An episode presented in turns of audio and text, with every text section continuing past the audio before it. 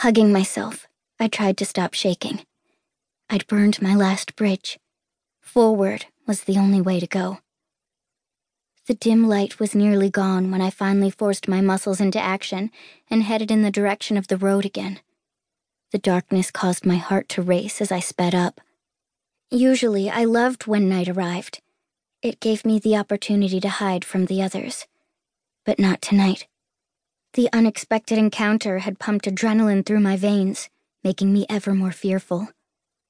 I urged my legs faster until my breaths came out in short, quick gasps. I alternated between jogging, walking, and stumbling, all the while listening for sounds of another ambush. The countryside was quiet now. The wind that had been beating the cornstalks together only minutes before had died down to a soft breeze.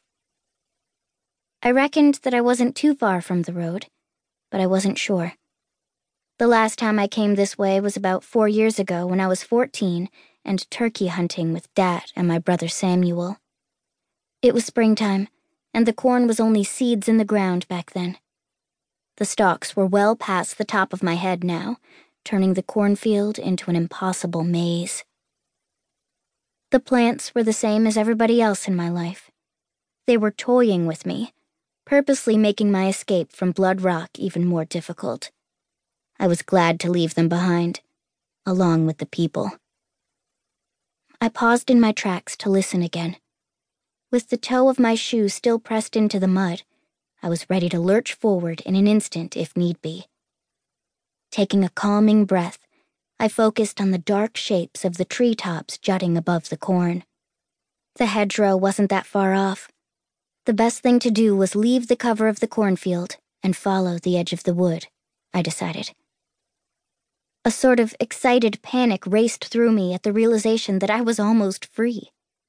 With renewed energy, I swatted the razor sharp leaves aside, ignoring the bloody little scratches they were tearing into my arms and hands.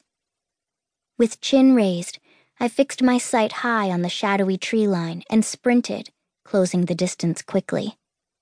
With only a few more rows to go, and the glorious tangle of bushes and trees in view through the gaps in the corn, I murmured, Thank you, Jesus. The sound hit my ears less than a second before an invisible force slammed into my belly, knocking me backwards. When I opened my eyes, I was lying on the ground. Pieces of stalks jabbed into my back painfully. I tried to rise, but the tightness in my stomach wouldn't let me. Dragging my hand from my side, I felt around until I touched a warm wetness blood.